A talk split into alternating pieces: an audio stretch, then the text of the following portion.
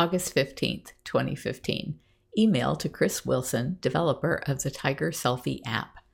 Since the ALS Ice Bucket Challenge was in the news yesterday, I didn't want to wait for our creatives to come up with messaging. So I took your ideas and turned them into this webpage, bigcatrescue.org forward slash selfie. Our creatives can tweak the message to help it gain steam. I'm happy for your input as well. I then added the graphic to our sidebar of our website to start pulling in traffic for the app. Our website had 2.8 million unique visitors last year, so hopefully a number of them will click on the link. I also added the call to action on the main page of our site and on two of the popular pages about Cecil the Lion at bigcatrescue.org forward slash Cecil dash lion and this is long, bigcatrescue.org forward slash Cecil the Lion, an agent of change. Today, I will be sending out postcards to members of Congress asking them to support our bill, but we'll use the Tiger Selfie Challenge as the image so that when they start seeing it, they will notice it.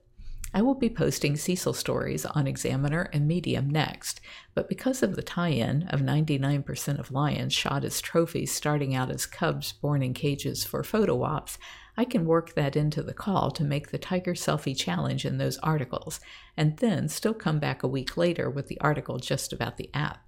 I also picked up the URL Tiger Selfie Challenge since I think people might search that phrase.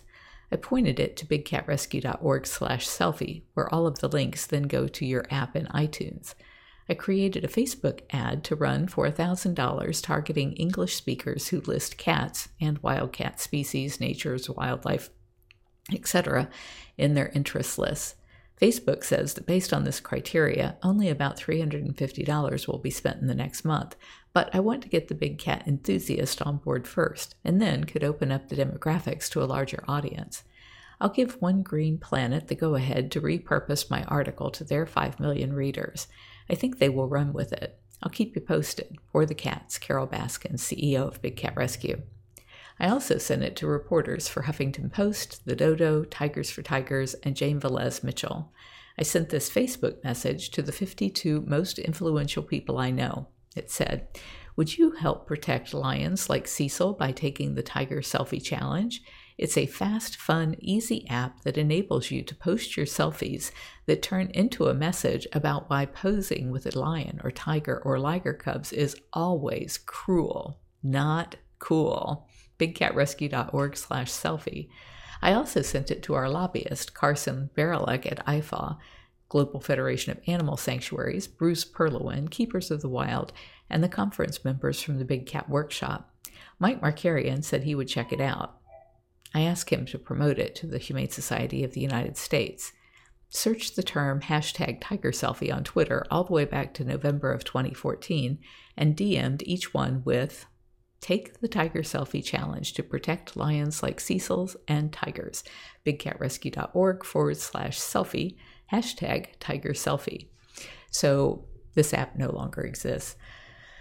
But it came out during the whole tiger selfie craze. And the reason that we did it was all of these people were posing with tigers and posting selfies.